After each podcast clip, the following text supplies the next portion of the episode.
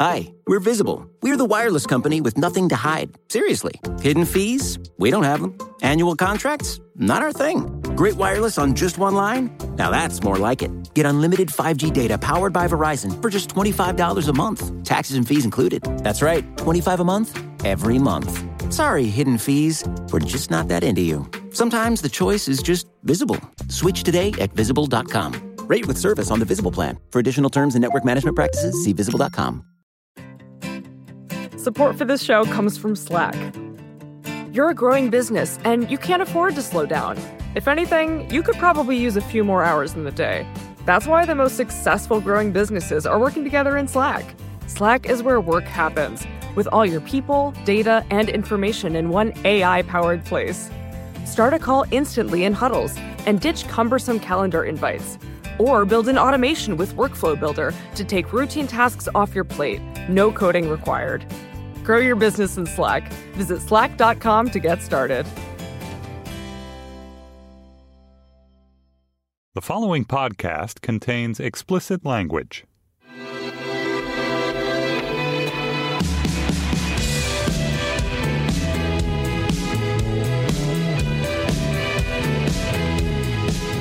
Hello, welcome to another episode of the Ezra Klein Show, a special episode of the Ezra Klein Show. By popular demand, we're doing an Ask Me Anything episode. Uh, a bunch of you have sent in great questions. You put them on the Facebook. You have gotten to them to me by carrier pigeon.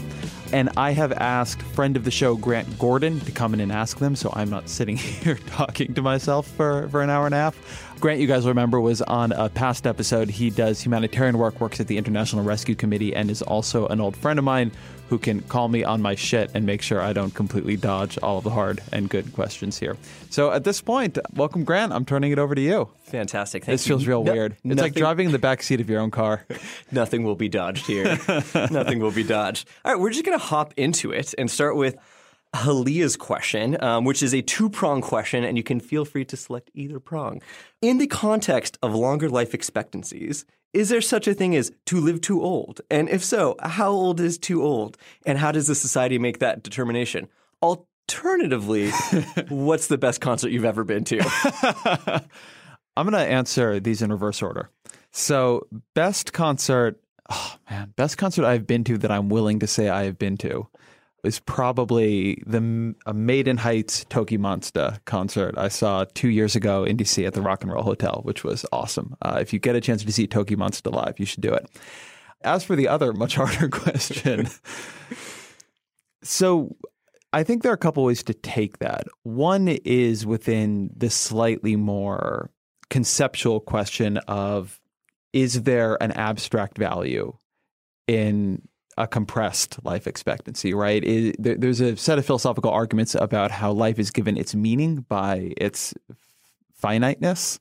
I do not buy those arguments. Uh, there's a good post by a writer named Julia Galef, who also has a good podcast about arguments about whether or not we should try to live forever. And she quoted someone, and I don't remember who it is, but saying, the implications of this discussion are, are, are hard to figure out, and I'd like to have three or four hundred years to work through them, which is definitely where I come down. Uh, The so Ezra that's Klein podcast lives forever. so then there's this other question about resources and money, right? And the only thing I'll say on that, because I don't really have a great way to, to value that, but I don't think there is a too long, but I think there are interesting questions about too unhealthy. I think when people think about life expectancy, they find it easy to think about mortality and harder to think about morbidity. Mm-hmm. The fascinating piece that Zeke Emanuel published in The Atlantic a couple of years ago now. And Zeke is a doctor, he's a bioethicist, he's been an oncologist, he was one of the architects of Obamacare. But he argues in that piece, I'm not sure I fully believe him, but but he argues in that piece that he wants to die at 75. And the reason he wants to die at 75, and, and he doesn't literally mean exactly at 75, but he wants to begin refusing medical treatment after that point, is that in his view, what we have done is we have expanded mortality quite a bit, but we have not expanded morbidity as much, which is to say, or, or caught, or fought morbidity as well, which is to say that people live longer, but they often are very unhealthy, very disabled, very unhappy towards the end of their lives. And so I think that as you think about what it means to live well longer, we probably have to be doing more thinking about the well part of that, not just about the longer part of that. Yeah, no, that absolutely makes sense. I think it's it's I think you see this with this generation. Grandparents' parents are living longer, but living quite unhealthy lives. And uh, uh, it's just a really big challenge to navigate in how you kind of allocate resources to those two things um, and how you actually improve life quality. And how do you actually orient your sciences to be doing that at the same time, right? Like the sciences have advanced farther in extending life than they have in actually improving the quality of life at this point. Right. So here, here's a big hope. Venture capitalist Peter Thiel is exercising a lot of input, apparently, over who Donald Trump picks for FDA, for National Institutes of Health, for a bunch of key positions. Peter Thiel, to my knowledge, does not have a ton of interest in the healthcare sector as we normally think about it. He's done some investing there, but my understanding of what moves him is immortality. His desire to live forever, which I share. So, um, one unexpected but potentially pretty great outcome would be if Peter Thiel manages to install the right people who fund the right moonshot projects and lead to us all living until 200 years old, pretty healthy lives. If that happens, I will be willing to say that Donald Trump and Peter Thiel have made America great again. Donald Trump, make America great, live forever. All right, we're going to take you to Trevor's question, which gets to a lot of the thinking and work that you have done around universal basic income and that folks at Vox have. And Trevor says, Per your request, I'm wondering if you can weigh in on universal basic income. What are the things that you dislike or like about it? What do you think about its feasibility, its effectiveness? What are the kind of some of the underlying characteristics and that shape how you feel about it? So I exist at the epicenter of a lot of universal basic income obsession. Uh, my wife, Annie Lowrey, who's an amazing writer, is doing a huge project on this, and her work on it is really, really interesting. My writer and good friend Dylan Matthews has been a long time obsessive in this space, I think it is fair to say. He's been very interested by this for a long time.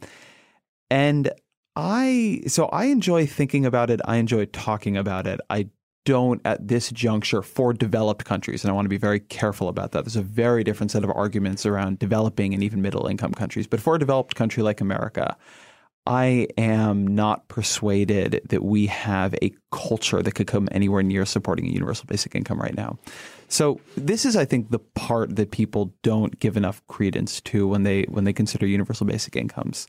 I would be very concerned about getting into a, a situation, even if you could afford it, where people actually using their universal basic income, people existing off of it, were considered like folks on welfare were in, in the early 90s, where they become a, a sort of underclass in society, where they're looked down on, where they are continuously hit by politicians looking to pick up a couple votes, where the actual universal basic income itself is unendingly tenuous because it's unpopular. Folks who are working are upset about their tax dollars going to subsidize those who are not working. And so, so that to me is the argument I want to hear people considering a lot more around a universal basic income. There's the the arithmetic of it, the how do you fund it, and, and that's tough. I, I think that's often a lot tougher than people give it credit for. But what is much more important and what's much more difficult, I think, is the culture around it. How do you create a political consensus that is really a sharp distinction from where we've been before, where we no longer believe that if you are not working, you know, this is for working age adults, right? People feel differently about folks who are at retirement age. That if you are not working, we are willing to give you respect. We are willing to treat you with dignity. If you don't have that, then I think creating a policy that pulls people out of the workforce could be a pretty bad idea. Two other points on this that, that I think are worth making. One is that I'm a lot less convinced by automation arguments than other people seem to be right now. There's the Silicon Valley universal basic income argument, which would be very interesting if it came true. But there is just no evidence at this point of job losses from automation that are going to push structural unemployment up to 12%, to say nothing of 82% or 54%. There's a sort of existence in a sci-fi world, which if we start going there, we can make decisions about. But before we ever got to a fifth of the population being out of work because of machines, we'd get to 12% of it and or 10% of it.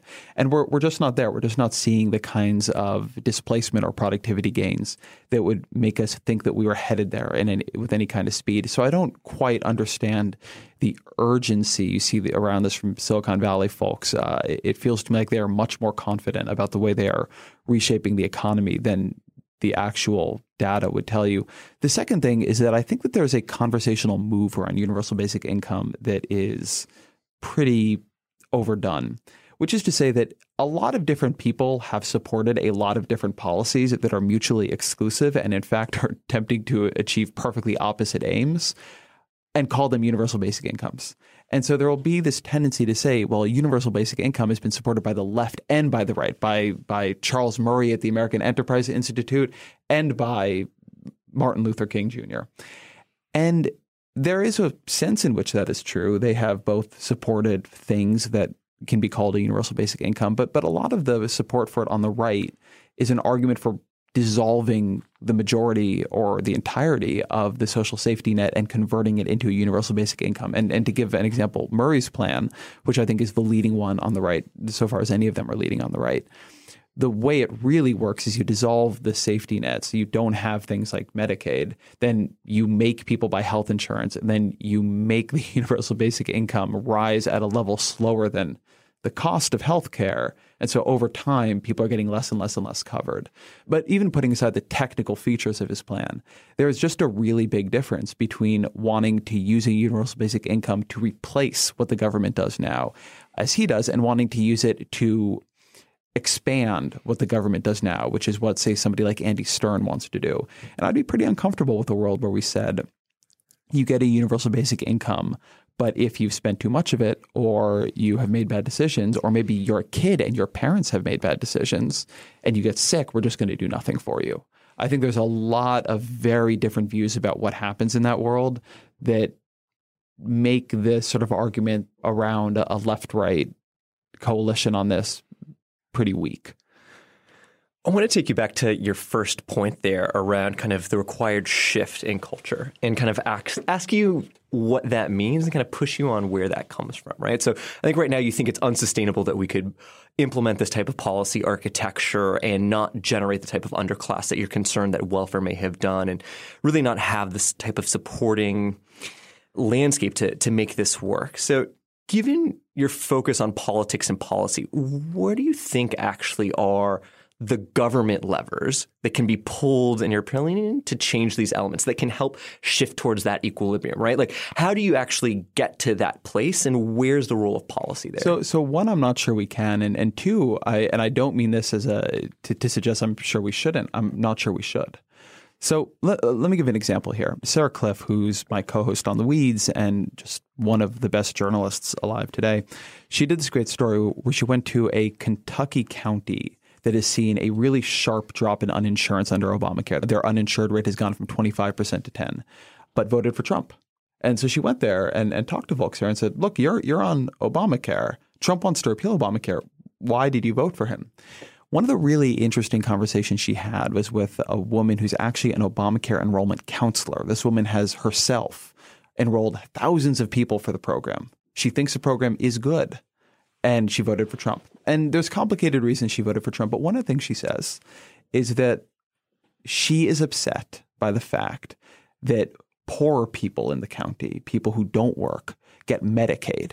And Medicaid has very low or no copays. It is very low or no cost sharing. It's a much more expansive form of insurance than the working poor who are getting some Obamacare subsidies but still have to buy private insurance on the exchanges are getting. So she's pissed off that people who don't work are getting better and more fully subsidized insurance than people who do. And so one result of that pissed offness was to vote for someone who may well repeal a program that she has been supporting, working for, and thinks is overall a good thing.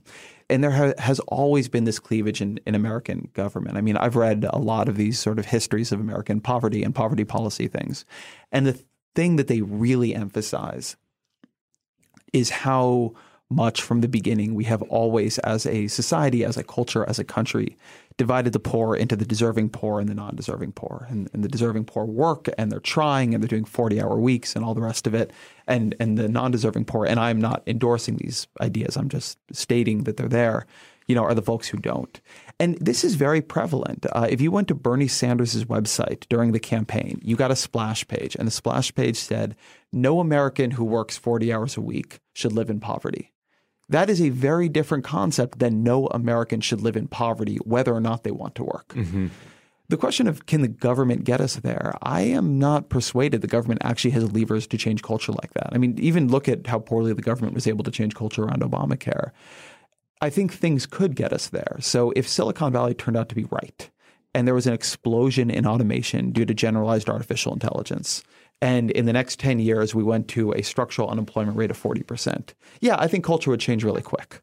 I think people change and cultures change in response to really dramatic differences in the world around them. I think that is something that happens. I think it would have been unimaginably rude to act the way we do on smartphones 15 years ago. But now everybody has a smartphone. Everybody wants to do that. So we all like, oh, I guess you've stopped listening to me. I'll just stop listening to you too, and it'll be fine. We'll and that's how you Twitter. get to a new cultural equilibrium. Exactly. But can the government do that? I'm not sure. Then there's this other question of would it be desirable? And this is just really fucking hard, I think. I don't know the answer. I had a really interesting conversation piloting this podcast out through the weeds. I interviewed Arthur Brooks, head of the American Enterprise Institute, who's a thoughtful guy, a conservative guy. And we had a, a debate about whether or not work should be the bedrock of dignity. Whether or not in a rich mm-hmm. country we should make it easier for people maybe not to work. Maybe you shouldn't have to in the richest country the world has ever known work in a in a shitty job. He really disagreed and he cited a lot of evidence that people are just happier when they're working. Now, maybe that's again cultural. Maybe that is the difference between there's fascinating research showing that when people who are long-term unemployed hit retirement age, they become happier simply because they have shifted their category from unemployed to retired. Mm-hmm. So maybe the reason people are happier is that we just do not have the right culture to not be working in this country. But maybe not, right? Maybe there are things about the social contact it gives you, the sense of purpose it gives you that is different. And, and something that he argued, which was interesting to me, was that you do not see differences in work happiness at different levels of education. I sort of made the argument that, look, that may be good for you and me, Arthur. Like we have these nice desk jobs and sit around doing work we're interested in. But if you're a greeter at Walmart or something, maybe you don't feel that way being on your feet all day. And his read of the evidence, which he he knows this literature better than I do, was that you do not actually see that in the data. And I think if you listen to people, that people experience the loss of work as a really deep blow to their dignity and their routine. People who are at home all the time, there there can be a sort of utopian idea of universal basic income world where everybody's you know working on poetry and classical music. But if you look at time use data from people who are unemployed, they're watching television, they're playing video games. Again, maybe there's a cultural shift that changes all of that. I, I'm just not betting on it, and I'd want to see it first before I fully came out on that policy.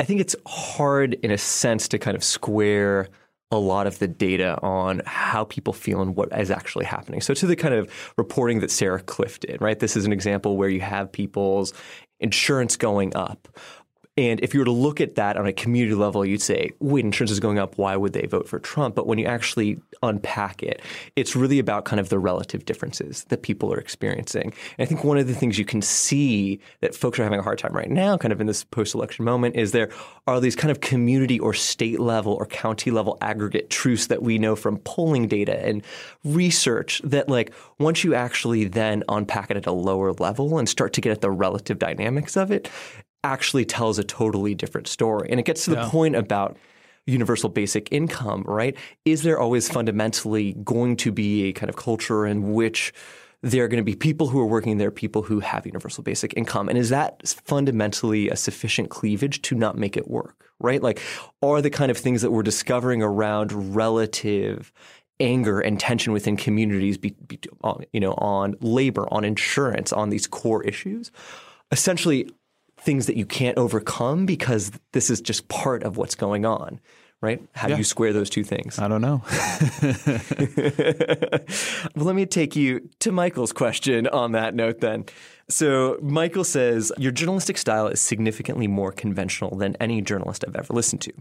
I've wanted to do a long time study looking at the ratio of time you're talking compared to the time your guest is talking com- and compare that to your peer podcasts with guest interviews. I suspect that your ratio would be significantly higher. So, how did you come to develop this journalistic style, and what do you view as the trade offs of your brand of journalism, in which you often reiterate or repeat your guest thoughts back at them versus a more directly interrogative uh, journalistic style? Why do I talk so much? the core question of this podcast. You're um, just explaining the news right, to your yes. interviewees. Um, because I'm undisciplined, and no, uh, maybe actually.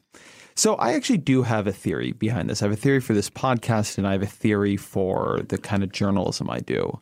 And and I'll, I'll try to explain it, but I want to be a little careful because I'm going to explain how I do things. This is not an attack or criticism of how other people do things. I as a reporter was sort of raised by wolves. I became a reporter to some degree as a blogger. Before I didn't get training, I didn't have at that point a mentor in it. There wasn't, you know, I didn't take classes. I took, I didn't work for the school paper. I just came to it pretty raw. And there are very different kinds of reporting. And I think the kind of reporting that you're often taught to do is find something out reporting. This is reporting that helps you break stories. It's reporting that helps you get discrete points of data and bring them to the audience. It's reporting that helps you go to a city council meeting or a congressional hearing and say what happened there, take it take it to folks.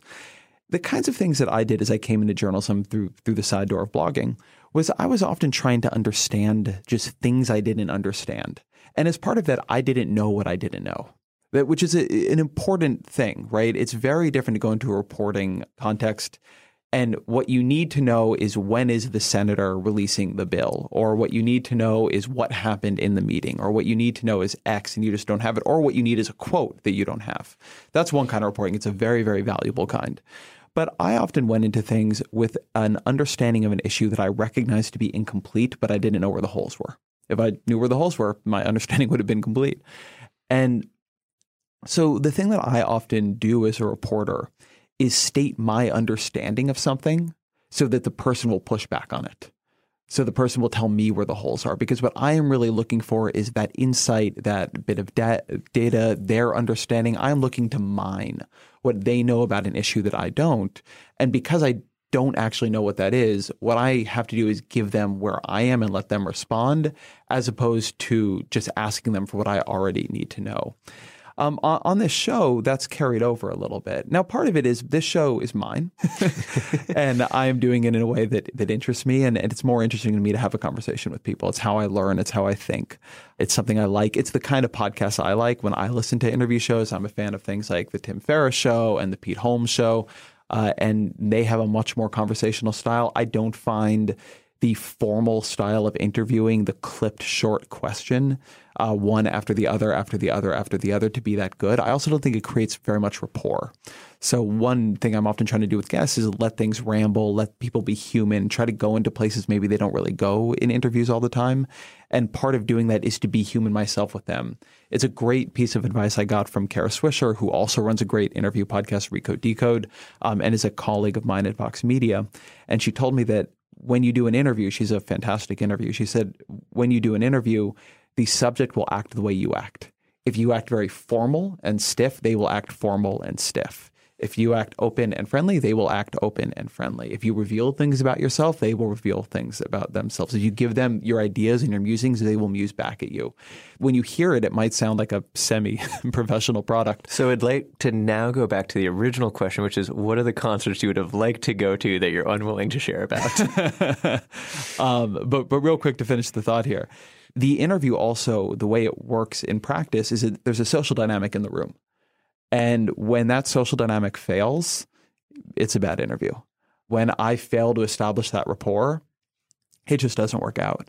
And so one thing I'm I'm also trying to do in, in the room is just create a human experience for for me and the person in here so that they act like a human being in in reply and you get an interview that is hopefully a discussion that is hopefully different than the one you've had before. The other thing is I am the constant for the audience in on this show. And so I'm I'm also trying to be interesting because I'm I'm often going to interview people who maybe the audience doesn't know, right? Some segment of the audience knows this person, another segment knows the next one. And the hope is that if people like hearing the way I do interviews specifically, they will trust me when I bring in someone who maybe they don't already know and aren't already interested in.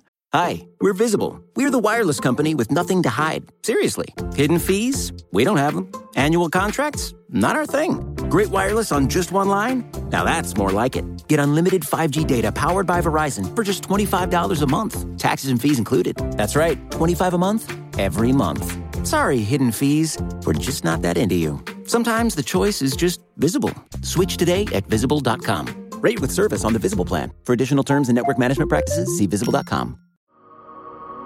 Support for the gray area comes from Burrow. Getting the right furniture for your place can be really annoying.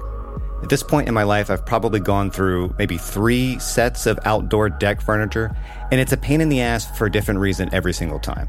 It doesn't look like it did in the pictures, the assembly isn't what they said it was, or it's just not as advertised for whatever reason. Thankfully, Burrow is the furniture company that wants to make it all a little easier. Last year, Burrow introduced their outdoor line, and this spring they're adding to it with their Dunes line, offering new seating, dining, and lounger options designed for luxury, comfort, and durability. Burrow furniture is easy to put together and take apart, so you can move or store it as needed. And it ships straight to your door for free. Gray Area listeners can get 15% off their first order at burrow.com slash vox. That's Burrow, B-U-R-R-O-W dot com slash vox for 15% off. burrow.com slash vox. So the one of the good concerts I wasn't going to bring up, um, it's not that embarrassing, but definitely the first time I saw Spearhead, Michael Franti and Spearhead, when I was in high school, Everybody go listen to him right now. It was a great concert. Stay human. Tell me about it. uh, no, let, let me. Um, so let me ask you this: like, when you think about where you came from, having been raised by wolves in the journalistic sense, and where you're going, like, where do you want to grow into as an interviewer? Where do you think like there's space for you to improve, and like, what skills would you like to refine? ooh, there's a lot I could do better. So one is I just really would like to be more prepared. um, this is one of many hats I wear, and I probably wear too many, to be honest, to do the things I do well. So, you know, I run Vox. I try to write for Vox. And just because to be a whole human being, I need to do my own writing sometimes. In addition to running the organization, I do a fair amount of editing at it, pieces that are from people who I have a, a long relationship with or particular pieces that I'm interested in. I am doing some amount of video work for Vox. I do this podcast, the Weeds podcast. I, I try to have some amount of life on my own. And and a bunch of other things that I'm, you know, that are more personal. And there just isn't as much time. So I would like to spend more time reading the books that the people I interview have done. I would like to spend more time reading their articles, the profiles of them. I would like to listen to other discussions they've had or speeches they've given.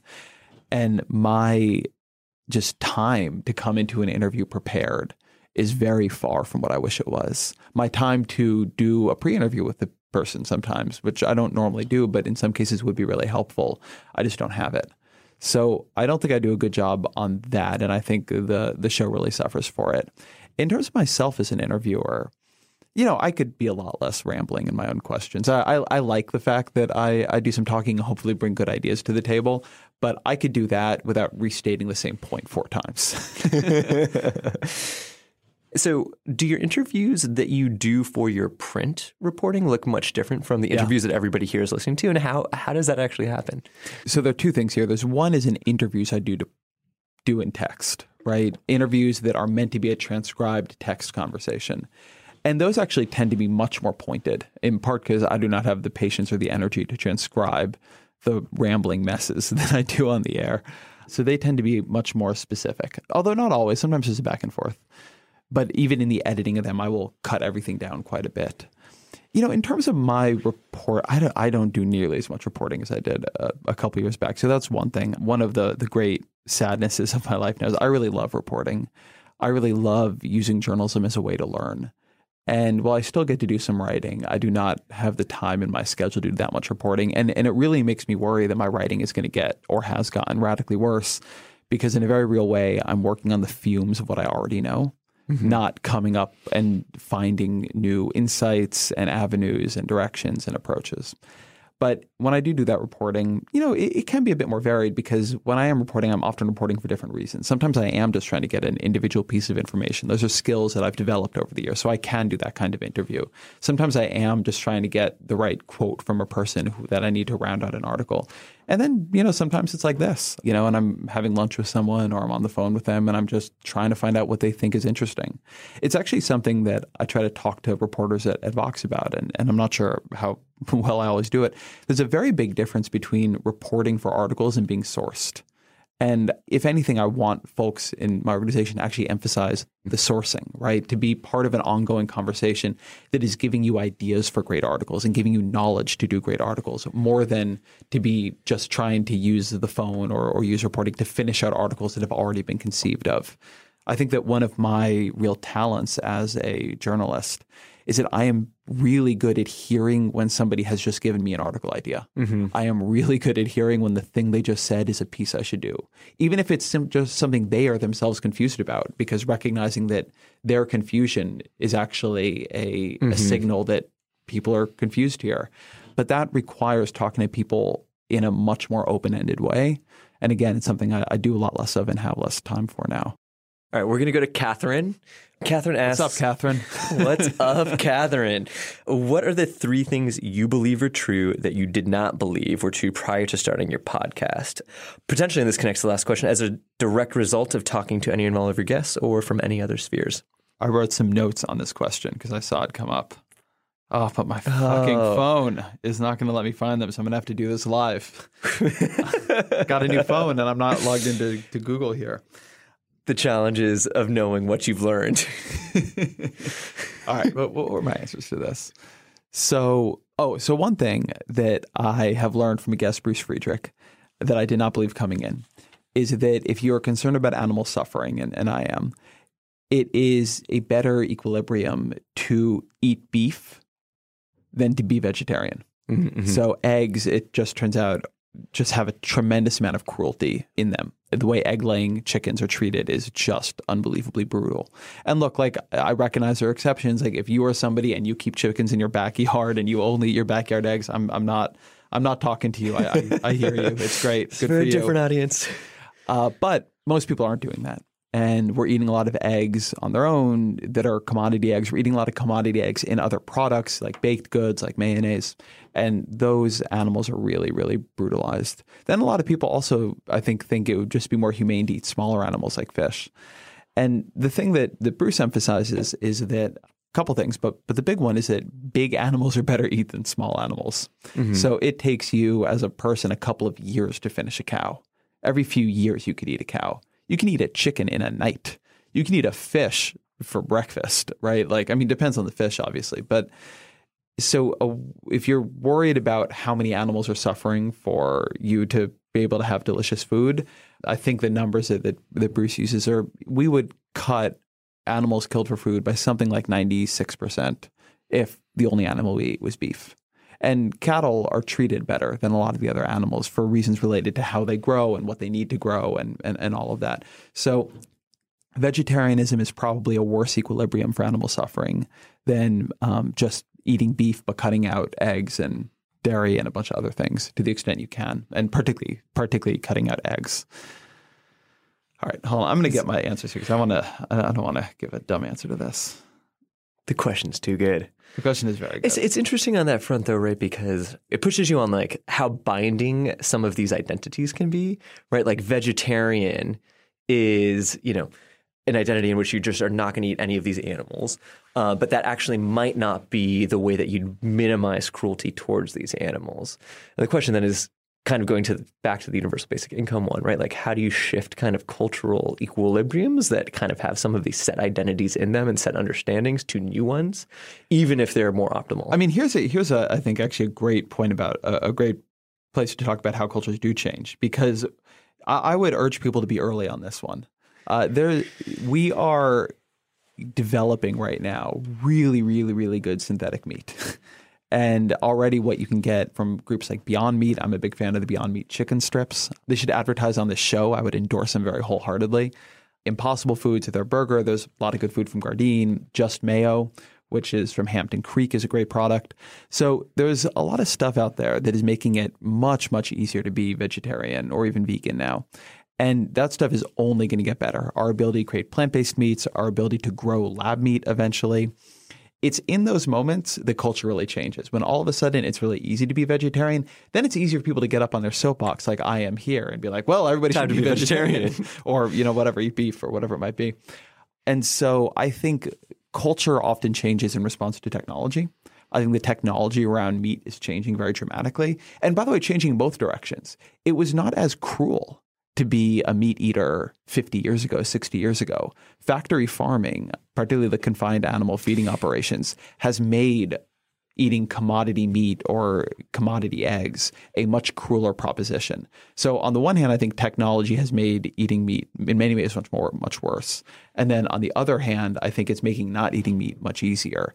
And I think the culture is going to change on this. And I think 50 years from now, 100 years from now, people are going to look at folks in our pretty much exact moment. Right, like this 50 year chunk in which you see this 30, rise 40, into 50 year chunk, where on the one hand, we knew that the way we were treating animals was so horrific. We were literally passing laws to make it illegal to videotape it because if, any, if people knew it, it would like bring the industry to its knees, right? There are literally laws where you cannot go and film inside these operations. And on the other hand, we had all of these technologies that made it perfectly easy and delicious to not eat meat. Also, you know, we get you can eat bananas from Chile whenever you want.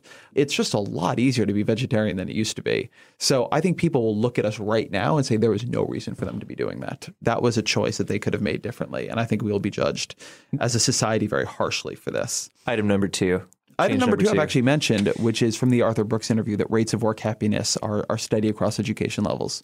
That would not have been my assumption. I would have thought that people in more manual, difficult labor um, and labor where maybe they didn't have as much choice of, of their job would have been less happy. According to him, that's not what the, the research shows. Uh, finally, I will say that I have been surprised and was not sure starting this out that people would listen to one to two hour discussions rambling from, you know, antitrust law to meditation practices to veganism to all the, the weird stuff I like to talk about. Uh, so that has been a, a, nice surprise. When I started this podcast um, and I was asking around for best practices, people told me to go shorter. And I didn't want to do that just because I wasn't interested in those conversations. I wanted to have these long, deep conversations where things got a little strange. And that was a very untested idea for me. That had worked in other spaces, right? Like in comedy. But yeah, it's more interesting to listen to comedians talk for two and a half hours than to listen to me interview a political scientist for, for, you know, 120 minutes. And turned out people were willing to stick around for that. So that's been great. Let me let me ask you a variant of the same question that follows up on your last point, which is I think it's been about two years since you started Vox now. And I want to know what are three things that you used to believe before starting Vox that you really changed your mind on through uh, launching an organization and oh, you know God. starting with a small group of people to now a, 85 staff. This could be a four and a half hour podcast in and of itself. Um, I, I will try to give this answer.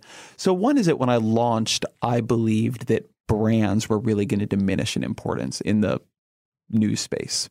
So I thought that, and, and I think a lot of people thought that where we were going because of Facebook, because of Twitter, because social media was disrupting distribution in the way that in the way that it was. I thought that content was just going to live individual pieces of content. I know people don't like the word content, but screw off, really. journalists are so unbelievably um, content. Journalists are so unbelievably just like touchy with how you talk about it. What does it matter if you call things content? on the next podcast. Yeah, right. This is when this is when everybody gets so mad at me. Anyway, because we now operate in a lot of mediums, we I can't call everything an article.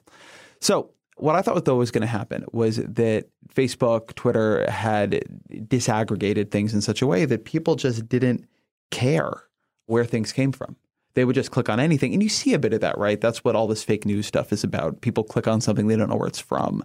And so, you know, they, they believe a, a, an organization built to look like a news organization that is really just producing lies. But one of the really big surprises to me was actually how much brand mattered. How much one of the things that we did well, almost accidentally at the beginning of Vox was create a brand like we are the explainer news people. Mm-hmm. Um, we have the yellow logo uh, we have a, a hmm. culture mm. that is pretty distinct to us and, and who we are, and it, it, it tends to manifest in ways that are similar but but nevertheless distinct across different platforms but so that people who first encounter us on YouTube find they're encountering something very similar when they come to our homepage when they come to our homepage they are encountering something that is spiritually connected to our podcast and so on I have really been shocked by how crucial that is really shocked by how much that has been a critical factor in our success, in who wants to work with us, in mm-hmm. the way in which we develop audience. So I've come to think much more in a day to day way about what brand are we building? What is everything we're doing saying to people about who we are?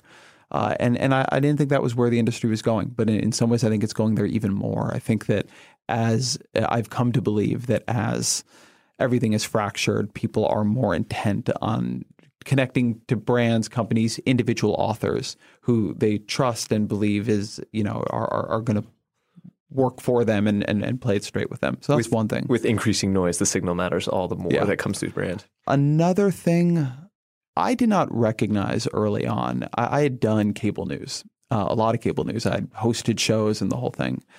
And I would say that when I did cable news, and, and I'm not saying this is how everybody does it, but I actually think it's how a lot of people do it.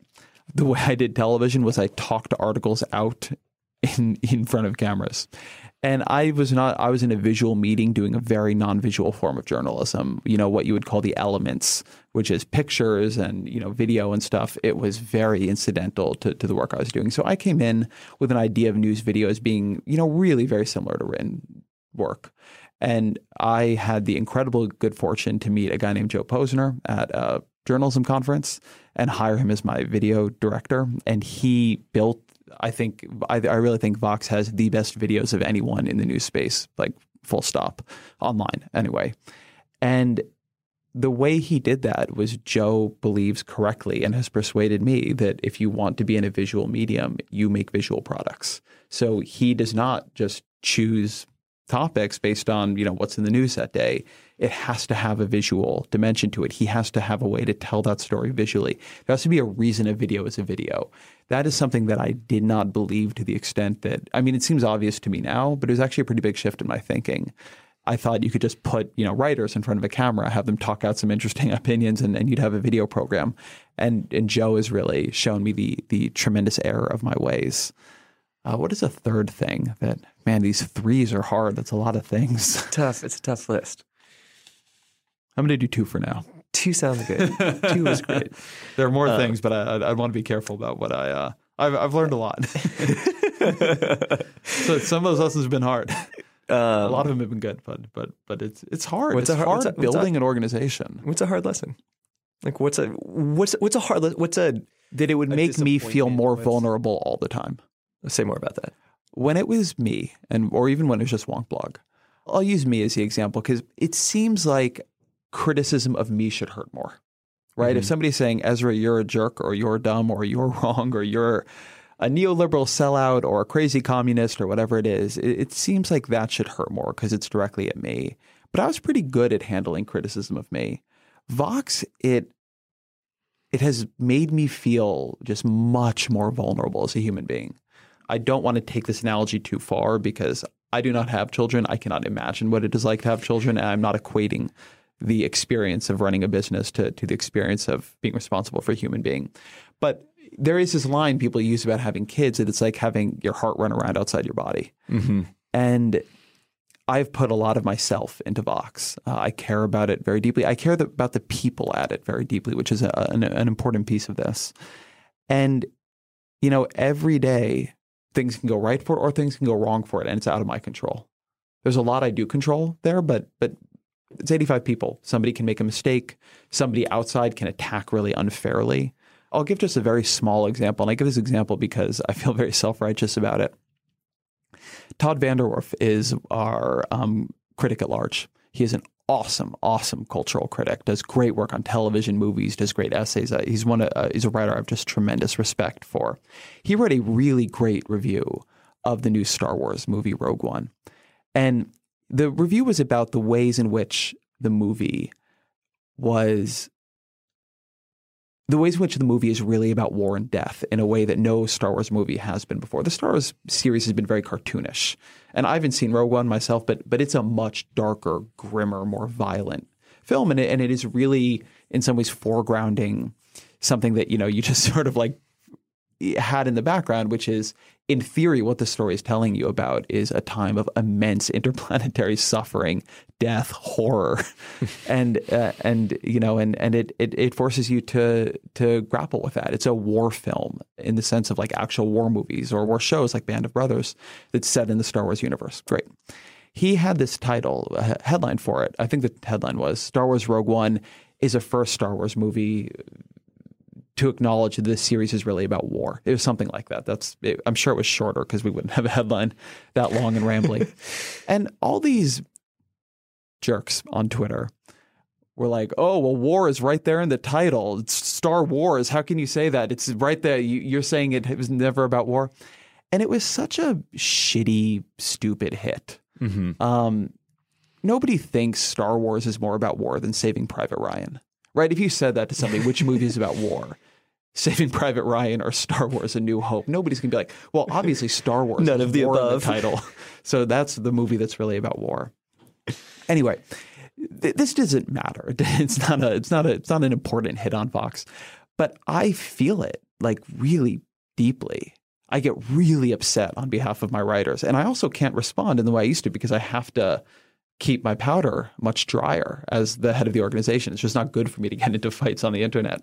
And so I didn't expect how emotionally hard it would be in that way, how much I would take criticism personally, how much I would care about it in a way that, I mean, I, I care about all the things I've done professionally, but somehow this one because it it's so much faster growing it's so much more experimental we're trying so much more stuff all the time we are training people up all the time you know there, there's just so much more going on and it's so much more public it's under so much more scrutiny that that has been a piece of this that has been hard. Now, look, there's a lot of joy that comes from it too. Like I don't want to, I don't want to take away from how unbelievably lucky and and grateful I am that we've built something that is actually doing well, that has a good business, that people care about, that that, that a lot of people feel um, speaks to them. So you know, thank God, I can't imagine how hard it would be if if we were if it hadn't connected. But it has been a much more vulnerable experience than I would have expected, and a more vulnerable experience than when, than when it was just me out there, which was something I didn't I didn't see coming. Has it gotten easier over time, yeah. or so alternatively, right? Like if it was just you at the beginning and you could kind of take everything on yourself, or maybe for a small crew of writers, right? I could see the argument going as you grow, you have more staff who you care about, you have a bigger organization, and it just actually gets increasingly challenging because there are too many fronts to have the Twitter wars on to kind of protect folks from. And so you could see it spinning out, right? Like with each additional you know member that you bring onto your team it's an additional heart running around outside right. your body i mean that's but like but does so that it's that would seem to say it would make it harder. Yeah, it's gotten easier for a different reason. With every day that goes by, we feel more secure to me. Mm-hmm. Right? We are a stronger organization. We are a better organization. We are a higher quality organization. I have really, really deep pride in the work we're doing right now. Like really deep pride. And we just stand on a stronger foundation. So when we were doing things in the first six months that for one reason or another, if they didn't work out, it just felt very tenuous. It felt like the whole thing was fragile, like it could collapse you know, you never want to be overly confident, right? Things can go wrong, terrible things can happen. But we don't feel to me as tenuous now. We feel like our reputation is more established, like our audience is more loyal. We are more sure footed in the work we're doing. We are more sure footed in what it means to be Vox on any given day. And so I'm just a little bit less scared for it. In the same way, like to go back to the analogy, right? When your kid is toddling around and like constantly trying to like throw herself off stairs. it's a little bit different than when they're, you know, eight, I would imagine, and they seem just a little bit more like able to feed themselves and recognize that heights are bad to fall from. um, you know, we have done, you know, we are just a, a slightly more established organization, so that's that makes me feel more protected, and also we have built up a lot of organizational maturity. I have great managers, I have great writers, and there's a great culture that I really believe in and that I feel very confident in the decisions it makes every day when I'm not around. It's always been true that we've had great people there, but we've just learned a lot in the last couple of years. So that stuff is all there. But it, as you say, there are ways in which it gets harder. I mean, there are ways in which on the one hand, with 85 people, more can go right, and on the other hand, there's more opportunities for things to go wrong. And and I feel like afraid of my phone. Any day can just bring some random bad news on my phone. don't check Twitter, which, don't I, which I, don't like. All right, um, we're gonna go to. It can also bring good news. I want to be clear. We're gonna go to Tyler, who says you've touched on this before, but what are three of your priors, uh, whether they be political, social, cultural, economic, etc., about American politics, American public life, or American public policy that were completely destroyed by the 2016's election outcome and that you're now really seriously reconsidering? Completely destroyed. Okay. So I would have told you it was impossible for somebody to be elected if a majority of voters thought they were unqualified to hold the office. Donald Trump, on the day he won the election, 60 some percent of voters thought he was unqualified for the presidency. I would have said that is Not going to happen. the the word I would have used is disqualifying due to the word qualified being so prevalent in this argument. That turned out to not be disqualified. There were a number of people who thought Trump was not qualified to hold the most serious position that you can hold as you know in, in American political life, probably in political life anywhere, the most powerful position that can be held, and decided to vote for the unqualified guy there is a real resonance there when women talk about how they need to be twice as qualified as men to get to a position. The idea that we would have voted for as a well, I guess we didn't vote for, but the idea that we would have elected as a country a woman or an African American who people thought was unqualified, I think it is very unlikely.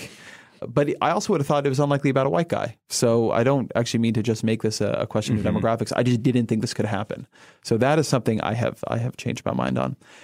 Something else I've changed my mind on. This is just this is just hard. It's hard to talk about. It's hard to feel. I'm somebody who's pretty idealistic still about politics and about my fellow voters. I thought there was a bar you couldn't go beneath, even in a very partisan, polarized time. I thought there was a bar you couldn't go beneath. And if you did, you would just hemorrhage support. And I think Donald Trump, in way after way, moment after moment, time after time, went beneath what I would have thought is the minimum in American politics. And I want to be really clear this is not an argument about ideology. This is something that I think of as totally bipartisan, totally transpartisan. I think Mitt Romney was, and I said this by the way at the time, this is not revisionist history. I think Mitt Romney was a very impressive human being he had been a tremendous manager. He had done, you know, pretty impressive things in business. There are things I disagreed with him on, but he was clearly like above the bar. You know, I thought that Barack Obama was an impressive human being. I, th- I think that now. Trump lied constantly. He showed no interest in knowing anything about policy and routinely didn't. But beyond that, he was cruel. He was bullying. The way he acted on Twitter was just childish. It was just I wouldn't let one of my reporters act the way he acted on Twitter. Like I would fire someone for it.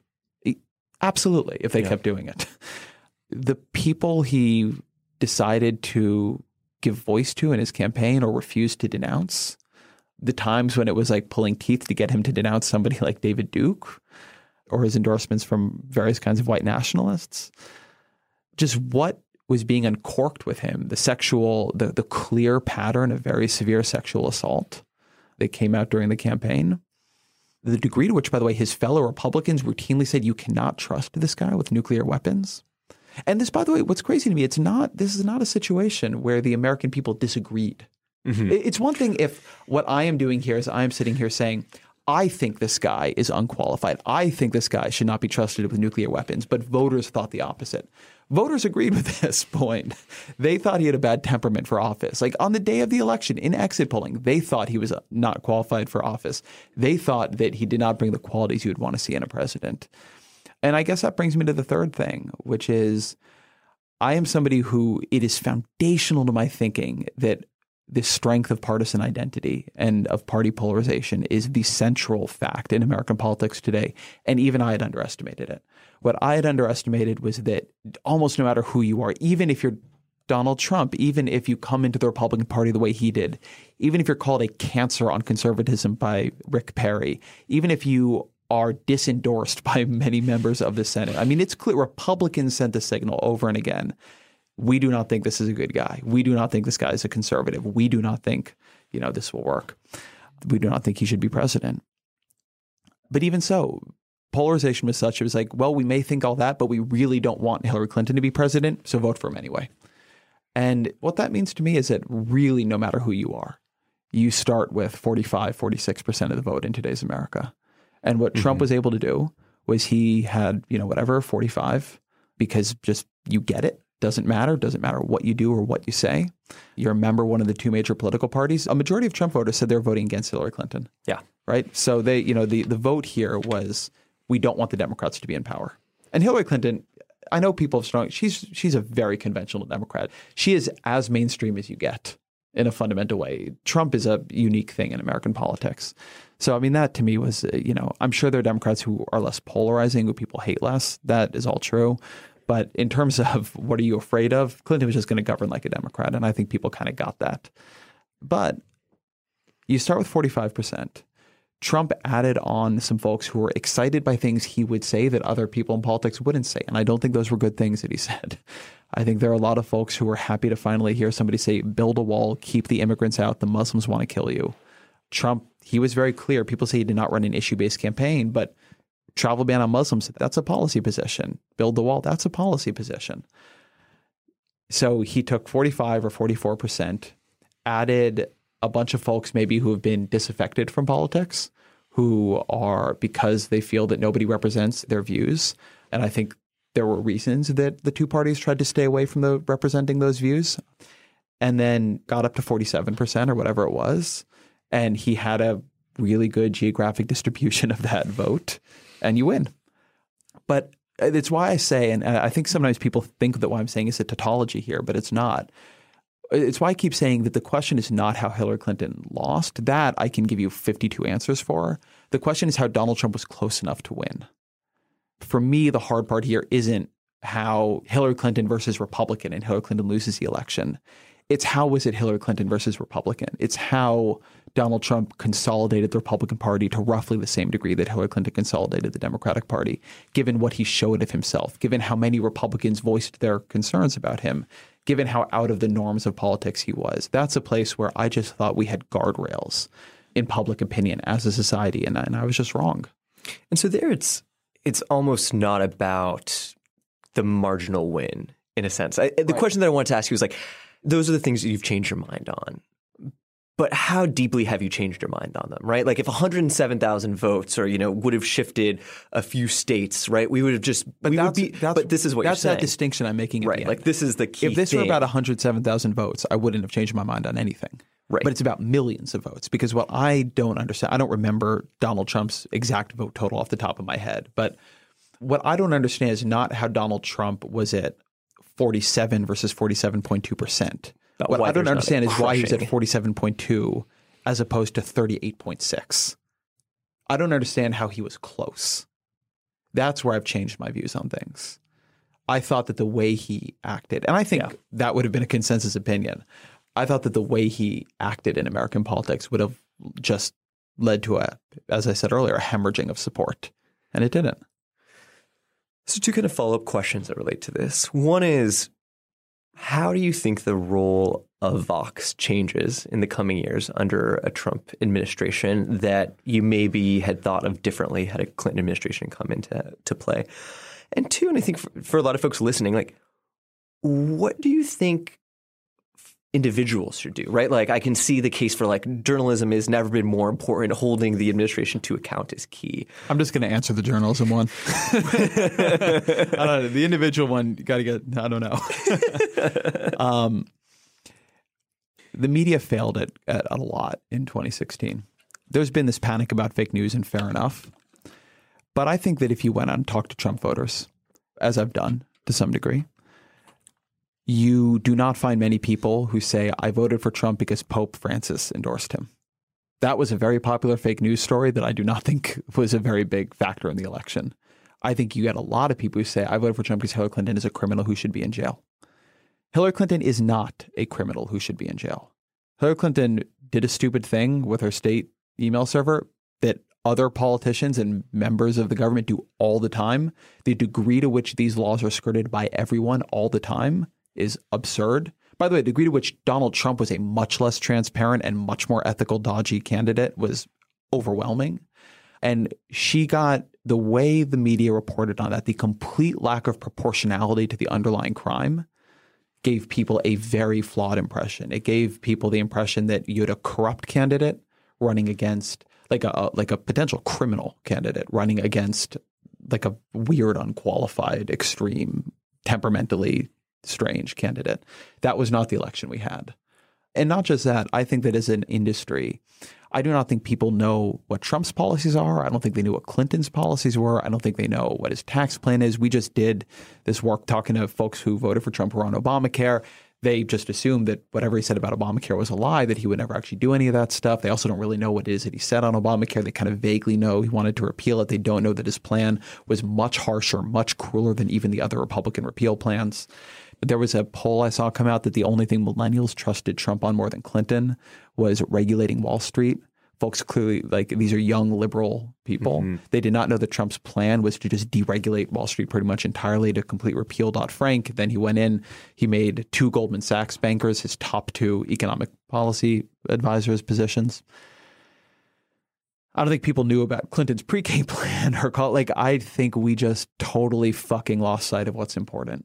I think we were distracted the whole time. I think Trump managed to distract I, don't actually want to say us because I think she think Vox did a better job on this stuff. I think we did a great job covering the financial regulation plans, for instance. But it was an election in which the media got very distracted all the time, and in which I think we lost sight of the stakes and consequences of American politics. And I think Vox's role in this era is to do something that I think is pretty core to our DNA, pretty core to my DNA as a journalist, which is to say that what is important is what is interesting that policy changes people's lives. Policy is why we give a shit about politics in the first place. It is why it matters who wins these elections. And we are going to be pretty laser focused on being the best place to understand the consequences of what is happening, of what is being done, of what is being proposed, of what is being passed. We are making management and organizational decisions based on that. We're making personnel decisions based on that. We just announced today, actually, although it will not be today when you hear this, that Jim Tankersley, who is the single best policy journalist in the nation, one of my favorite journalists, is coming to Vox to help drive this coverage. We are going to be a place that takes the Trump. Oh, there's this fucking line about Trump. Like the media takes Trump literally, but not seriously. You know, voters take Trump seriously, but not literally. The, the truth is, like, you have to take this guy seriously and literally. He is the president elect. He, and by the way, what he said in his policy positions is a much better guide to the appointments he's made than just mm-hmm. like the random stuff he tweeted or said on the stump. He often just lied on the stump. You know, he talked about draining the swamp and being a populist. And he looked and it was like, this sure seems like a giveaway to Wall Street. So what happens when he gets elected? Does he drain the swamp? Does he govern as a populist or does he give a bunch of Wall Street bankers top positions? Hey, he does a thing that his policy said he would do. He said at one point in a debate that he believed the government should cover everybody with health care. He wasn't a normal Republican. He thought it was important that people had health insurance. And who was going to pay for it? The government was going to pay for it. Then he read his policy, and his policy was stingier than the other Republican repeal and healthcare policies. It would have kicked 20, 30 million people off of health insurance. And so, which Trump is true? He's making his HHS secretary one of the most fervent Obamacare repealers in Congress, one of the folks with, again, a much harsher plan. Paul Ryan's plan is a more liberal healthcare plan than, than the new HHS secretary, uh, Representative Price's plan.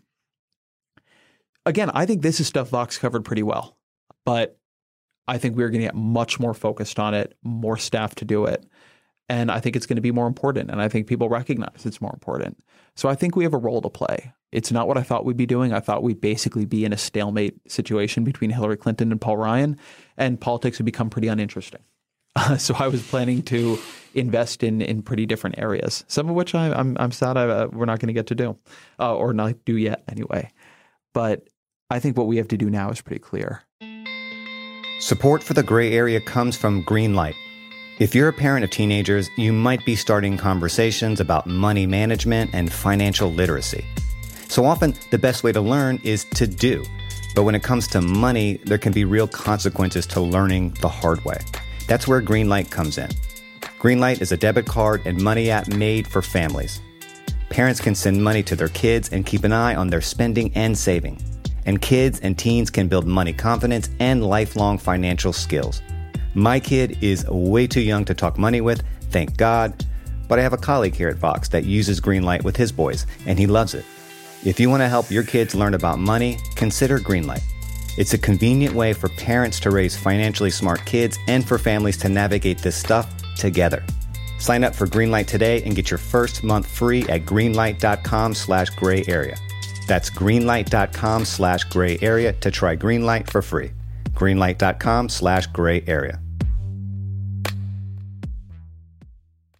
Support for this podcast comes from Constant Contact.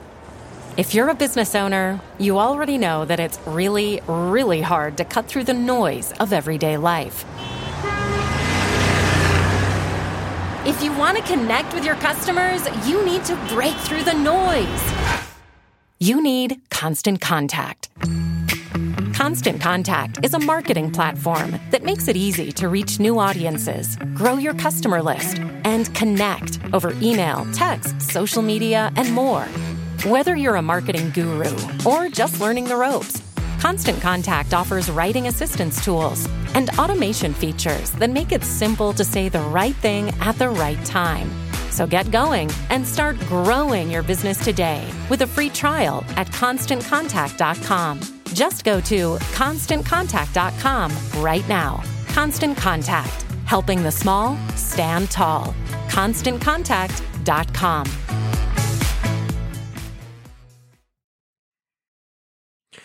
I'm going to take you to possibly not happier escapes with Betsy's question, which starts Can you call my paranoia? I am normally a rational person, and my liberal Facebook feed is filled with stories of Russian hacking the U.S. election and paper ballot counties being very far from the electronic ballots. As a person I trust most in the media, can you tell me why this Russian hacking business is ridiculous and I should stay away from it? I'd love to come back to reality. So, one reason that I was interested in this question, which I'd asked Grant to include, is it was sent on November 20th. By the time this comes out, it'll be more than a month later. And the answer is you should have been really fucking concerned about Russian hacking. I cannot, I can calm some of the paranoia. I don't think there's evidence that ballots were miscounted. And the way the American election system is built, that is extra, that kind of hacking is extraordinarily hard to do on any kind of large scale we have election systems that are different state by state and often different down to the county by county level. Some counties are paper ballots, some counties have optical scanners, some have voting machines. It's not like you can just hack into one computer and like change the whole thing. Uh, I don't think there's any evidence that the election was hacked in terms of changing vote counts. But there is overwhelming evidence. It is the conclusion of the FBI and the CIA that Russia did hack into the DNC. It did hack into the Republican National Committee too. And it released Democratic files, according to the CIA, in order to embarrass and create terrible news stories about Hillary Clinton. Now, did those news stories change 110,000 votes in three critical states? Maybe. They may be why Donald Trump is president. Also, if that's true, then what happened is Russia hacked the election got a super pro Russia president who, instead of being upset about the Russian hacking, has decided to go to war with the CIA over the CIA telling people that Russia hacked the election and has now nominated somebody with a friend of Putin or friend of Russia medal. I forget which it is, Rex Tillerson, for Secretary of State. So we are living in a reality that would have been an absurd plotline on 24 we are living in a reality that if you had just written all this down, you'll be like, your movie is stupid. it doesn't make any sense. Nobody would vote for that guy. Russia wouldn't get away with that. The American people would freak out if they heard this about Russia. Like they would be going to war with them. Like if I had just like given you this plot synopsis, you you would have said, listen, that's very childish. That's a very, I mean, it's it's good. It's easy to self publish now. Um, but no, here we are. Um, and and I cannot calm. I can calm a bit of your paranoia, but overall, I think this is a time when the boundaries of what is possible in politics have proven to be much broader than we thought, and not in ways that are comforting. And so, it's it's not paranoia if the world is actually really fucking scary. You got to ask me a happier question next. This, this is getting be, too dark. This is going to be this is going to be a follow up on that. Then we're going to go to to uh, unicorns and uh, marshmallows. Um, see, in your writing, you focus on domestic politics, you focus on American politics. With the Russian hacking and more broadly as you look out, like what surprises you most about global politics given your understanding and the way you think about American politics? And like do you just bring those lenses to your understanding of foreign relations and international relations and where does it serve you or where does it not serve you? So I think that to to a large extent, honestly, I try to be a lot more humble in my understanding of foreign policy. I don't write as definitive or conclusive or assertive pieces on those issues, even though those issues are, are big in the news as I as I do. Part of that is I had a pretty searing experience there. I mean, I, I was a college kid, so on some level, maybe who cares? But I was for the Iraq War. um, as a college kid. I turned against it, you know, quickly after it started and, and whatever, but I was for it. And, you know, I'm not sure my judgment on those issues, certainly when I don't know enough, is good enough to confidently have opinions, particularly now that my opinions matter somewhat more. Not to say my opinions drive policy or anything like that, but, you know, I would not want to get something like that wrong again. And so I'm a lot more cautious in terms of what I say we should and shouldn't do. You know, in terms of what I see that is surprising, or again, I actually think it's surprising Russia is intervening in American politics so directly. I, think that's pretty scary. Uh, I do think that we underestimate just how much better the world is getting, has gotten. I think that we are so negatively biased in terms of the news. So you get tremendous coverage I mean, pr- properly of individual terrorist attacks or instability or something like Brexit, get a lot less coverage of the tremendous number of people being lifted out of poverty in China and in India, of the fact that the World Bank thinks it is actually plausible that we will eliminate extreme poverty, dollar a day poverty, worldwide within 20 years. And some people actually think that that goal is too pessimistic, that we can do much better than that. So I think I think that we the, the level of negativity bias is actually really problematic. I think a lot in the world is going really well. You know, the, the thing that I do think is surprising is the degree to which the European Union is really not working out, the degree to which European identity is failing as an institution and a governing force. Uh, I don't just mean the currency zone. I mean the Britain exiting the the European Union is a really big fucking deal. The degree to which in the currency crisis you saw the lack of identity knitting these countries together is a really big deal. The rise of far right parties in places like Hungary, to some degree even in places like France, is a really mm-hmm. big deal.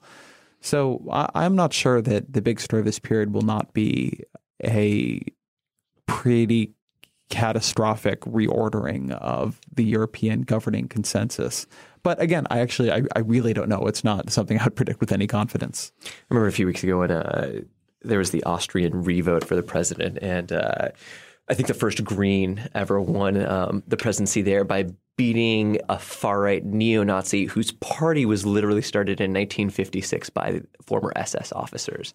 And you just, and I was like, oh, thank God that neo Nazi didn't win the presidency of Austria. And you oh, just, oh, and, and you start to think like the slip towards a liberalism in some of these places that have been bastions of cosmopolitanism uh, is just really striking. Yeah, and this is why of, I get my opinions on this from you.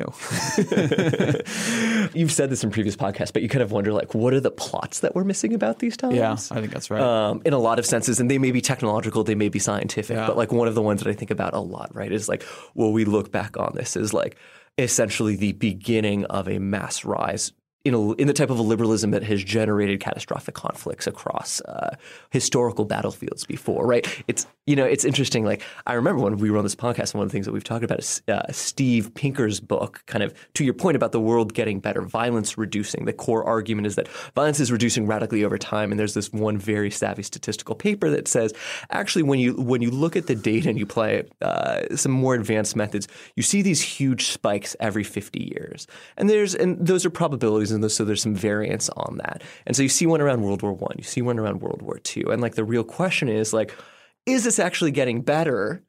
Or is are we just a few years overdue? Are we just overdue? Right, are we just yeah. overdue? Did we just elect a guy who one of his questions was, well, why can't I use nuclear weapons more? For I mean, we got all these nuclear weapons. You tell them, why do we have them then? I mean, that stuff is scary. I do wonder. I, I think a lot about when the histories of this period are written, what will be written about and what will be skipped over. You know, there are days when I think what will be written about is that we invented CRISPR and we can now do gene editing uh, of ourselves and DNA editing of ourselves, and this will be written about as a period where we we took over human evolution. Um, or maybe it will be written about as a period when liberalism swept up and uh, you know we we took some big steps backwards. Uh, I do not have a very catastrophic constitution. I, I, tend to have a sort of everything will be okay, let's normalize tendency to me uh, I, I'm I'm pretty quick to bounce back from things, but I have a pretty catastrophic imagination. My my view, my my idea of how the world works is that those of us who have had the good fortune to grow up in the era that I've grown up, you know, born in, in 1984, we have seen a pretty good world. Not a world without terrible things. There have been genocides, like in Rwanda. There have, been, I mean, the, terrible things have happened. So I don't want. I, I'm not trying to erase suffering, but compared to other eras in human history, this has been a this has been one where it has felt like the arc of human history bends towards progress, towards justice, towards inclusion, towards peacefulness. It is not clear that it's an arc. I always found this so amazing. The amount of time in which human beings have just seen their incomes, their real incomes increase reliably, just really dates back to the Industrial Revolution in Britain. Mm-hmm. You go before that and you just have centuries and, and eons where people are basically just at starvation levels all the time. It just didn't get better. You just, I mean, this is, we do this thing now where we laugh at the Malthusian trap, but he was right until then. He was right that then before then, as you increase population, you had starvation. And, you know, it's not that you couldn't do it at all, but you couldn't do it fast. And then we really take off and things change. And that has to do with the Enlightenment and our ability to apply the scientific method. And it has to, to do with our ability to our discovery of fossil fuels and our ability to harness them to power economic progress. But things can go wrong. You can get terrible pandemics that we're not thinking about. Global warming could just be worse than we think. I think we have a lot of trouble predictions. appreciating like we are on track for a quantity of warming that is approaching the difference between most of human history and the ice age. It may be that we just blow up the world or in this case freeze the world. And you know hundreds of millions of people die and there's tremendous instability because of drought. Things can go really badly. We I think I think it is hard to appreciate that as a just a human being. Very hard to live that way. But I sure hope we're not the we're not the generation, we're not the era that really fucked it up. And on that note, so let me, and on that note, uh, Goodbye. Thank you. Happy holidays. how do you remain optimistic? Right, like uh, one is that you've got you've only got the constitution to remain optimistic, and so you just swing back in the pendulum. But like, it's, it's, it's regular releases of dopamine, man. are there ways you see the world? Are there things you do for yourself? Are there? I'm I'm a uh, I'm I'm deeply optimistic about technological progress. That is the fundamental. I am optimistic about technological progress and, and on some level pretty optimistic about human beings.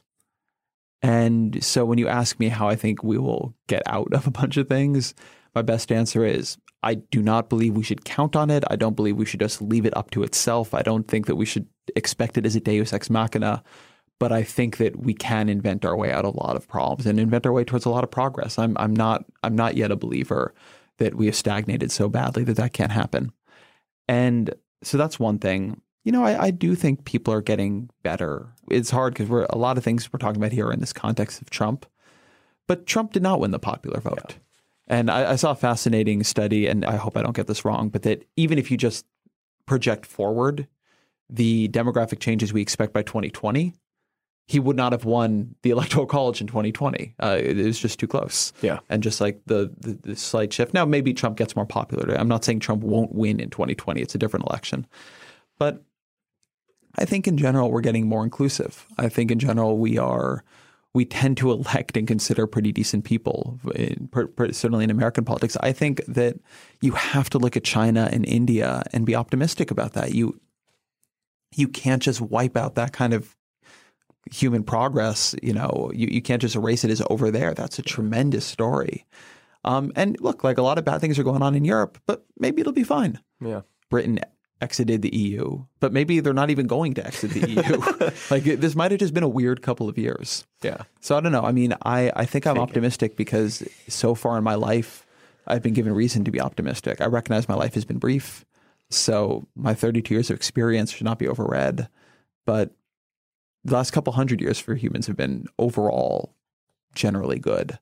And so I certainly don't think that I have enough data points or enough intellectual firepower to make an argument that that, that that's going to stop. I mean, in general, I think you should imagine that you'll you'll continue on your trend. Did you see the SNL skit with Dave Chappelle right after the elections, where it's essentially Dave Chappelle and another black guy with a bunch of white friends watching the election results come in, and as the night progresses on, they're like, "Oh my God, Trump is winning! This is the worst thing in the world," and like they're contrasting it to a history of black suffering behind, where Dave Chappelle just like looks over, he's like, "Huh," and like it's basically like slavery, Jim Crow, civil war, systematic oppression, right? And like the divergence between kind of our thoughts around optimistic optimism and where they come from, right? Yeah, like I we have lived we have lived very blessed lives. There's a riff. I, I want to say it's Warren Buffett who does this, who who who just like explains a lays out a bunch of the catastrophes of the mid 20th century and says if I told you that we'd have World War One and all these deaths, and then World War Two and all you know, and then the unbelievable fucking crazy devastation and the droppings of the nuclear bombs and the Holocaust and all, all that came with that, and the the Spanish flu, and he just like names these catastrophes that are, are I think by most of our contemporary standards almost unimaginable, and then said you know, and also told you that over that fifty year period, incomes would go way up, and you know all these other things, life expectancies would actually end up going way up. You know what? We, yeah, like terrible things have happened before, and it, is not yet clear. I, I really want to say this because I do think it's important.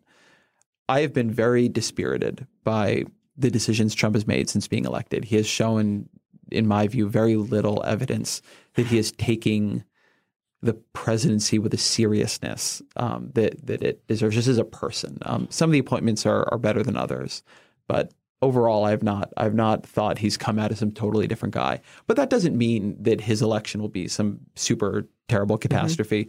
I mean, in in fact, one way I can imagine this playing out is that it, he just runs a really incompetent, scandal plagued administration that doesn't get that much done, good or bad. Now, it could go a whole other set of ways. But in some ways, you know, you could argue that someone like Nixon, who had very dark tendencies, but also a lot more skill and discipline in terms of how he approached the political system, was a more dangerous player. And and we as a country made it through that. But who knows? Maybe he'll be great. Maybe he'll make America great again. I would like. I, I genuinely would like to see the guy surprise me. It would be really nice. So I want to follow up on some other podcast conversations that you've had with Cory Booker and last week Ta-Nehisi Coates, in which you talk about spirituality and how that kind of shapes your optimism.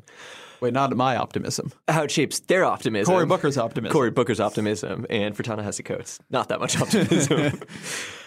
and I wanted to ask you about what your spiritual beliefs are and what your practices are and how they shape the way that you see the world. Um, and really where do you get kind of, you know, your sense of moral identity and derive that from and how it applies to your work? There's there's a fair amount of hippie in me, um, as you know, Thankfully. than most. We're both just sitting here hugging trees right now. but I'm not particularly spiritual in the sense of of other realms.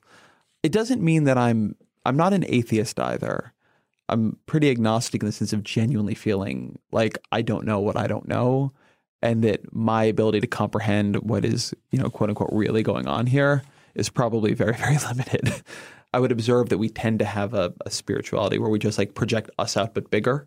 Mm-hmm. And that seems probably wrong to me. I think that I, I imagine that They're not there's just a lot bigger on. us's It's not just managing bigger. this. You know, and he, I think you see a very fascinating, different version of it, sort of taking over the tech world a bit. Um, so you get a lot of these debates now. Elon Musk has been has been one of the big people making this argument that you know, well, maybe we just live in a computer simulation. And, and, and, Yeah. and the philosophical case for this is perfectly good. It's a strong It's case. it's a strong can- case. Nick Bostrom has done a very good job on this. But I, I am always struck by how much that feels to me just like a different version of various kinds of monotheism, right? We've gone from, well, I'm a person and I make some stuff. So I bet I'm just made by a bigger person who also makes stuff. Too. I'm a computer programmer who makes computer programs. I bet we're just made by a bigger computer. Pro- like it just seems like there's a poverty of imagination there. Like maybe something very different is happening. Like I, I think that I think that we might want to. Oh, So this is not just a simulation. widen the aperture a bit. Uh, I have not myself taken DMT, but I'm told by people who have that you, you, you get that it can go real weird. Like maybe there's just more that we need to be thinking about here. Um, so that is so my spiritual beliefs are I don't really know. Um, I I don't have real faith, uh, but you know I, I do a lot of meditation. I'm I actually really appreciate a lot of spiritual traditions and spend a lot of time trying to think about how to live a moral life. Spend a lot of time trying to think about is Vox a moral institution? Is this thing I'm devoting myself to doing good in the world? Um, if it's not really, that it's not worth it. It's too hard. you know, in terms of where my own moral identity comes from, I am in and emerge from the Jewish tradition, a fairly secular Jewish tradition, but a Jewish tradition, a tradition that has a, a deep well of social justice in it. My parents, I think, are quite moral people and, and imbued me with that. I've, I think, been considerate about these questions and am certainly in recent years very affected and influenced by effective altruism. I actually want to give Dylan Matthews uh, and and also actually Annie, my wife, a shout out here, both of whom have shamed me into being a better person around things like animal suffering. Dylan recently gave his kidney to a stranger, and that is a height incredible. I have not yet reached. So, you know, I, I, try to think about this stuff and try to not be sparing on myself about it. I think there are a lot of ways in which I'm not a, a very good person, but you know, I've been blessed to have around me people with very strong moral cores and have learned a lot from them. I mean, I've also friends like you who devote themselves to trying to fix the worst crises on the face of the planet. So when that is a context in which you operate, just trying to be sort of borderline decent doesn't feel like it is that high of a bar to clear. Has meditation as a practice beyond, I think, grounding you, making you calmer in the ways that folks talk about meditation. actually, it makes me much calmer. It doesn't make you calmer. Uh, Why are you doing it? so this is actually a, a, thing. So when I started doing meditation, meditation did, stresses Ezra Klein out. I, no, it doesn't. It's great. Actually, it's become really important to my life. But when I started doing it, I did it in that kind of type A way, make myself calmer, like calm down, like manage your stress. the best way to calm yourself down. like sit there, anxious about get better at meditation. Down. And over time doing, I mean, and it does have a little bit of a calming effect, but it didn't, I think, in a broad way, really change my stress level. What it did do was allow me to see what was going on in me and what I was really stressed out about with a lot more clarity. Mindfulness, I've come to recognize, is different than what I thought it was. It's actually being aware of what's going on in your mind. It isn't necessarily being calmer. Mm-hmm. It's not a sedative. And so, you know, I meditate pretty much every morning. And what I'm just sort of doing there is trying to watch what is happening in my brain, which is much the thing you get an appreciation for in meditation is there's more happening there than you thought. I think before I started meditating, the way I would have described it is I am thinking about X. And after you meditate for a while, you realize my brain is thinking about X and I'm just sort of along for the ride a lot of the time. uh, I don't even really want to be. And so that's helped me, I think, just get oftentimes a better sense of, well, what's going on? Like, what am I really worried about? And, and so I can try to address that or things that are just burbling around in my subconscious, even, even down to this very prosaic level, like a little like, you have not emailed this person back. And it seems silly, but oh, like I'm sitting here quietly in a moment where I realize I'm actually worried about that. I'm feeling a quiet level of guilt, mm-hmm. but it's drowned out by the cacophony. So I'll, I'll go do that.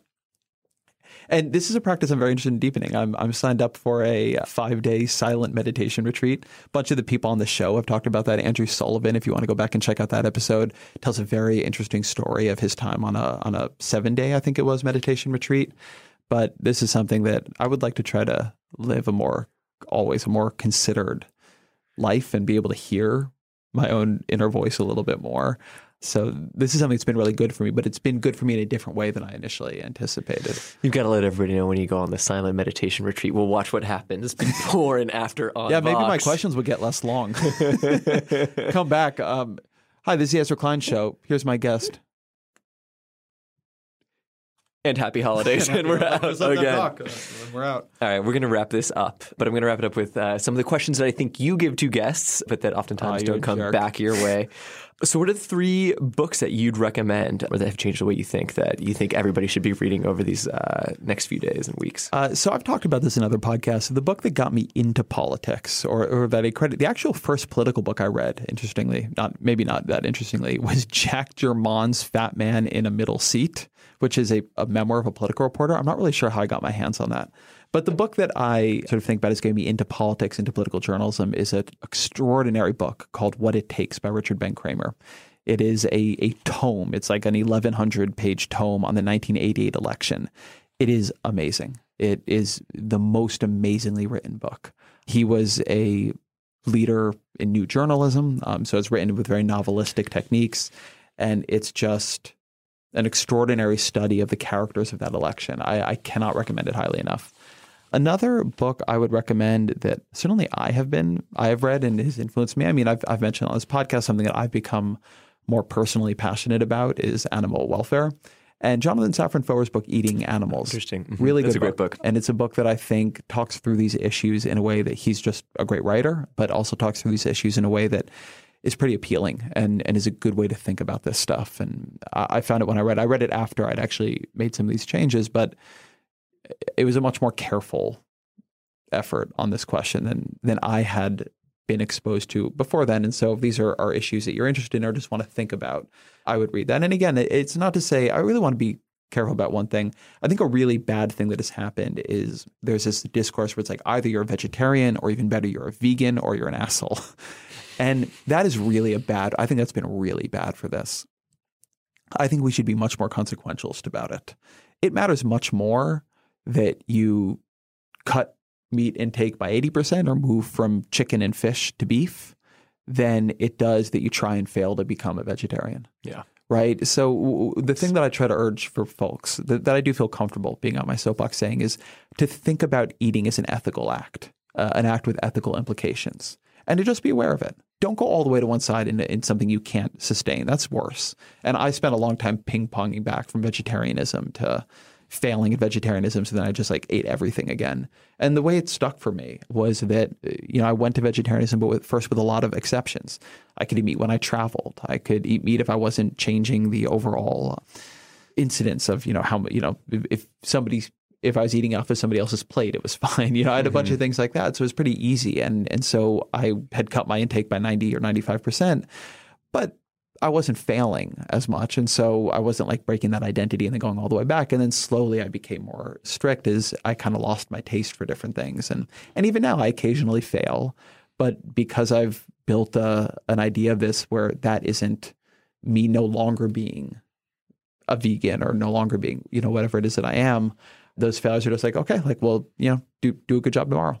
So that that's a book I would recommend. It's a, uh, it's interesting. So I recently became a vegetarian in part because of conversations we've had. But I remember at the beginning of it, I was like, "Wow, I am leading the less delicious life," and then yeah. and, and, I still kind of think that. But I think that's correct. O- over time, it's interesting how thinking of each of these actions being more ethical kind of imbues just eating with something different. So like I have like slipped and had meat and now the way that I actually think about that is a lot less tasty yeah. and a lot less delicious because it has that ethical dimension. And like, listen, like I'm totally with you. Any progress that folks can make towards that is absolutely relevant. But it's also interesting to see how just thinking about eating as an ethical act really, really can fundamentally change some of your underlying priors about yeah. what, what things taste like and how you're actually enjoying them. So I am mostly vegan now. And being vegan is way less delicious. Like there is no fucking two ways about it. Like cheese is great, dairy is good. Like there's all kinds of things that you're missing out on here. But something I would say that you really can do, that you can do to align your ideas with animal suffering, is eat less chicken, eat more beef. Beef both, I believe, objectively is a better tasting, more versatile meat. Uh, chicken is usually gross the way it is prepared and also it is you know you are killing fewer animals. Uh, the final the final book I'll recommend, and it's it's not you know one of the foundational books in my life, but it's a book I'm reading now and I'm taking a lot from. is called Deep Work. It's by a guy named Cal Newport. He's actually a professor over at Georgetown, I think. There have been a lot of I think sort of screedy books about the ways digital distractions are impacting our work, impacting what we do, maybe making us more distractible. This is the first book I've seen on this that is really, I think, thoughtful, measured, based on pretty good evidence, and worth reading to think about work in your own life. I, I actually think that I really do believe that a lot of what Silicon Valley is very good at doing is creating addictive habit forming products. And I think that the overall effect of a lot of them on us is negative. I think the overall effect of a lot of them on us is negative for our happiness and also negative for our productivity. I think that we have a lot of things where we feel we constantly need to be checking and we would be way better off not checking. And this is not something that I have figured out. I struggle with it a lot. But this is a book that I think is really thoughtful in its framework and pretty realistic in its approach to the issues. And, and I think people could get a lot out of it. Have you changed anything you do as a result of this? Not yet, because I just finished it pretty recently. Or actually, let me be honest instead of lying. I am just finishing it. page uh, seven. Page it's going to be great. Excellent introduction. One thing that I think I'm going to be trying to do is changing my schedule such that I, to the extent possible, never schedule anything before noon. So I can spend, I tend to get up at six and, and work pretty much as soon as I get up and spend as much of the morning time as I can in a place of much less distraction. Yeah. and try to give those like bigger blocks. And then after that, really stack up my meetings and distractions and emails and whatever. Everything's done after 11 a.m. Right. it all goes so that, that's the hope. Yeah. Okay. What is one thing that you believe that nobody else believes or everybody disagrees with? Um, I think a lot of people disagree with. I believe the American system of government is fundamentally pretty poor.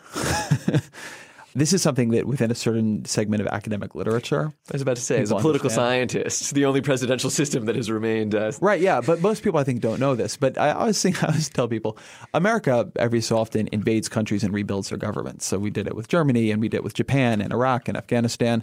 And the thing we never ever do is give them our form of government. Like we never go in and say, you know, it would work out great for you. The thing we do, and the reason we don't is that we have a system of government with um, democratically with independent, democratically elected branches that have simultaneously different sources of democratic legitimacy and no way to resolve a conflict.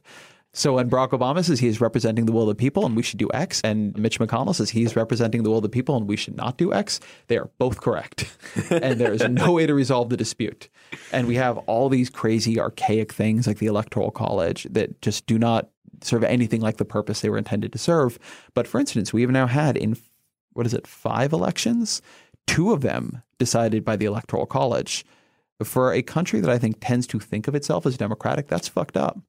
And if you think that the way settlement is happening in this country, the, if you think about the way the political geography is going, that that is going to become more likely going forward. A, a world in which we are routinely having the Electoral College overturn the popular will, is that really what we want? So I think there's a lot in the American government that's a bit of a powder keg right now. And as we've developed much more bitterly divided parties, the fundamental instability of a system where we elect people and they do not have the power to govern and there is no way to resolve the interbranch disputes is pretty dangerous. So I think that we, my my colleague Matt Yglesias thinks we're headed for a constitutional collapse. I just think we're headed for a very long period of pretty bad governance with occasional crises. But I think this is a bigger source of structural risk than people give it credit for, and it and it definitely worries me. if you could have any superpower, what would it be? Um, what is on the list? anything. It's a superpower. It can literally be anything. I think telekinesis would be handy. I, I think it's really annoying to get up and turn off lights and stuff. And I just think it would be cool. I mean, really strong telekinesis to be able to stand in front of things and just move them by flicking your hand around. that would be pretty cool. So I think that would be good. I will say, if I could have just a human power, I really regret not knowing another language or being able to play an instrument really well. I recognize these are solvable problems. Yeah, I was about to say. Yeah, telekinesis, a bit of a heavy lift. time is yes. If I could have a superpower, the Zach. I'm going back. The Zach Morris stop time. The, sta- the always the stop. I, that has always Yes, been the way right, that's go. my you can superpower. stop I wish I time. You can do stop and time. you have There- to stop aging when you yes, stop I time. think that's you have the, right. That's crucial. crucial. Yeah, you need to be able to stop aging, but uh, presumably you would have stopped the time of your own cells and whatever. So that's what I want because then I could have some time to learn guitar. New Year's resolutions. Haven't figured them out yet. All right. All right. I, I'd like to. No, I haven't figured them out yet. All right, G- give them to us at the beginning of next year. and on that note, this has been Ask Me Anything with Ezra Klein. I'll let him end since it's his show, though. Thank you to Grant Gordon for doing this. Thank you to all of you for sending in questions. And also, I, I will say, I started this podcast in 2016. It has been one of the most satisfying creative projects I have ever done. I've been humbled by your response. I've been so grateful for the people who've come here and shared so much of themselves with me, with the audience. I cannot thank my producer, AC Valdez, enough. This has been great. It's been a real bright spot for me. So, so thank you to all of you who've made it something that is real and successful and people want to come on and, and that I get to keep doing. It's really great.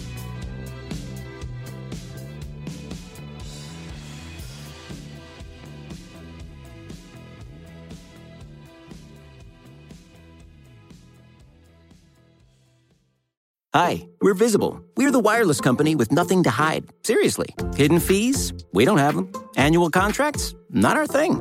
Great wireless on just one line? Now that's more like it. Get unlimited 5G data powered by Verizon for just $25 a month. Taxes and fees included. That's right, 25 a month, every month. Sorry, hidden fees. We're just not that into you. Sometimes the choice is just visible. Switch today at visible.com. Rate with service on the Visible plan. For additional terms and network management practices, see visible.com.